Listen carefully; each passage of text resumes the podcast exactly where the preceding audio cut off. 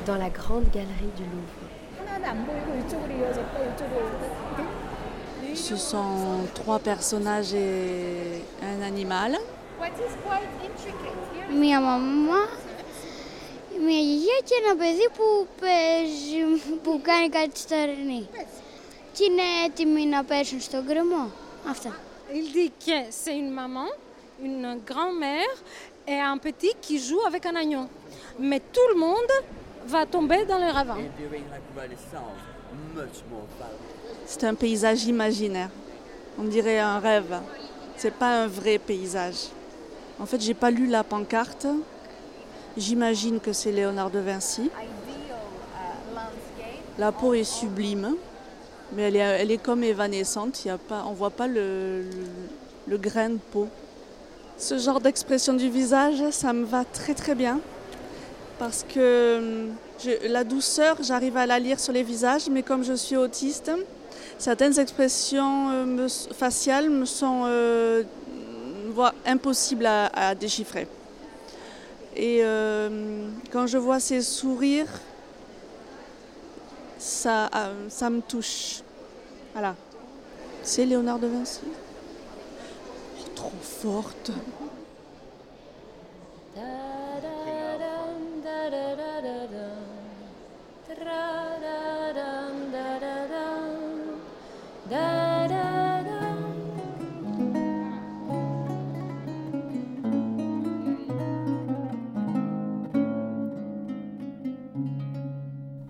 Peinture raconte Léonard.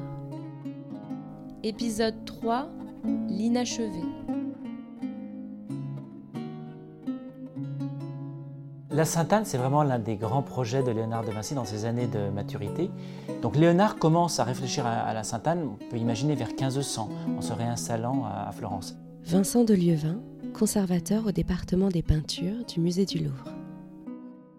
Et puis dès 1502-1503, il va trouver l'idée qui lui convient, celle de Sainte-Anne, la Vierge, l'enfant Jésus jouant avec un agneau. Il va commencer un tableau. Et Léonard, mais comme dans presque tous les tableaux, toutes les compositions de la fin de sa vie, va perfectionner, revoir, renouveler chaque détail de son tableau au cours longue, euh, long travail d'exécution picturale. C'est le cas pour la Joconde, c'est le cas pour le Saint Jean-Baptiste, mais comme la Sainte-Anne est un tableau plus ambitieux que ces deux autres tableaux, eh bien, il va prendre encore plus plaisir à euh, renouveler l'ensemble de l'image.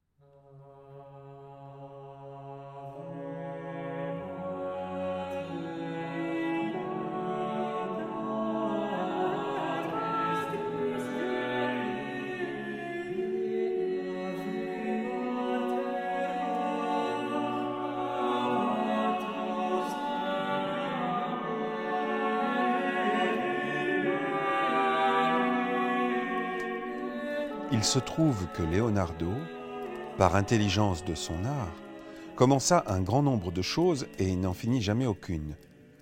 Car il lui semblait que la main ne pouvait ajouter à l'art accompli des objets de son imagination, puisqu'il se formait dans la pensée de si prodigieuses difficultés que jamais ses mains, encore qu'elles fussent plus qu'excellentes, n'auraient su les exprimer. Et si nombreux furent les caprices de son imagination, que, philosophant sur la nature, il s'attacha à comprendre les propriétés des herbes, continuant par l'observation du mouvement du ciel, du cours de la lune et de la marche du soleil. Extrait du texte Vie de Léonard de Vinci en 1550 par Giorgio Vasari, premier biographe de Léonard. Et à la fin, lorsqu'il meurt en 1519, eh bien, ces trois tableaux sont inachevés.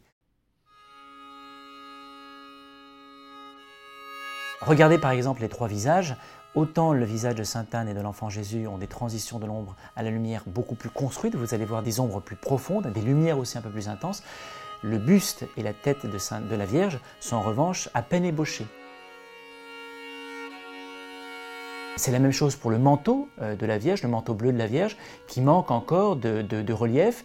Euh, idem pour le, manteau de Sainte Anne, qui est dans la partie en bas à gauche. Où, à l'occasion de la dernière restauration, on a eu euh, la surprise et l'émotion d'ailleurs de découvrir les derniers coups de pinceau euh, posés par Léonard sur cette partie. On a des lignes de bleu lapis lazuli et des plages qui ont été posées et il a laissé la chose inachevée. Puis une autre chose laissée inachevée, comme dans la Joconde d'ailleurs, c'est le paysage intermédiaire. Vous avez la roche dans la partie basse euh, du, tableau et au fond vous avez ce grand paysage merveilleux de montagnes et de plans d'eau. Entre les deux, vous avez euh, une zone de terre, mais qui a été simplement ébauchée par Léonard très rapidement et en fait qui ne construit pas quelque chose de compréhensible. Cette tendance à l'inachèvement ou à ne jamais rien finir est connue très très tôt, elle est connue des contemporains, tout le monde le sait parfaitement. Mais les historiens de l'art ont voulu interpréter cette tendance de Léonard à ne pas finir comme étant un refus de l'exécution.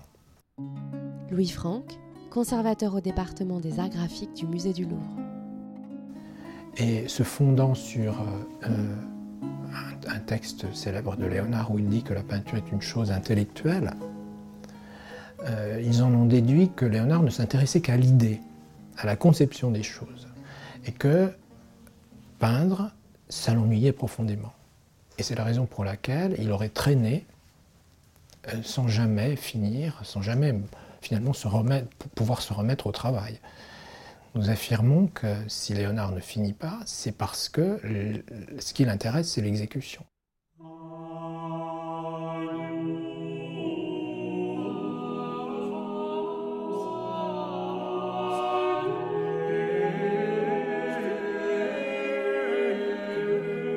Avec la Sainte-Anne, on a la chance de conserver un grand nombre de dessins préparatoires, mais aussi des copies qui ont été faites dans son atelier.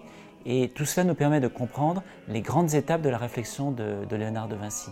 Et finalement, on a l'impression que Léonard veut nous montrer à la fin ce moment même où la Vierge décide non plus de retenir l'enfant, de le reprendre euh, vers elle, mais de l'accompagner vers son destin. Et donc, elle, elle, commence à sourire, c'est ce qu'il nous montre à la fin. Et Léonard est mort sans avoir apporté, sans avoir monté ses ombres et lumières sur ce visage extraordinaire de la Vierge, qui est un visage qui est saisi dans ce moment de transition entre la mélancolie d'une mère qui comprend qu'elle va perdre son fils et la joie d'apprendre que son fils est en fait euh, Dieu sur terre et qu'il euh, arrive pour le salut de l'humanité.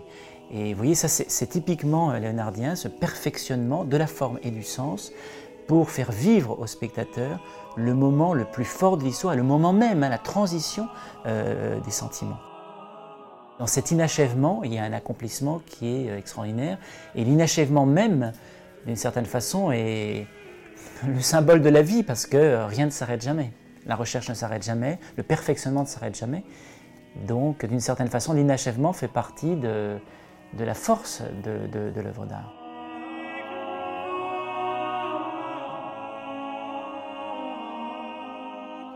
Vous venez d'écouter Quand la peinture raconte Léonard, troisième épisode, l'inachevé. Prise de son, montage et mixage, Alice Langlois, avec les voix de Betty Fréré-Odara et Florian Sidbon. Les extraits musicaux sont tirés de l'œuvre Leonardo da Vinci, La musique secrète, composée par Denis Rézindadre et interprétée par l'ensemble Dulce Mémoire. Ce podcast a été produit et réalisé par Caroline Langlois pour le Musée du Louvre.